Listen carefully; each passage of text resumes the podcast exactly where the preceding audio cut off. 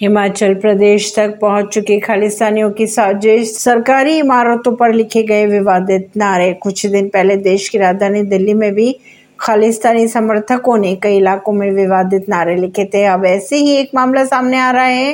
हिमाचल प्रदेश से पुलिस ने मामला दर्ज कर इस मामले की जाँच शुरू कर दी है।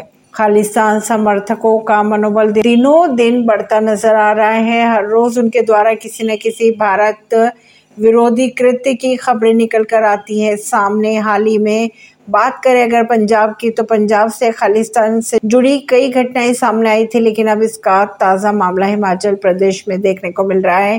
राज्य में, राज्य के धर्मशाला में स्थित जल शक्ति विभाग की इमारत की दीवार पर खालिस्तान जिंदाबाद के नारे लिखे दिखाई दिए। परवीन नई दिल्ली से।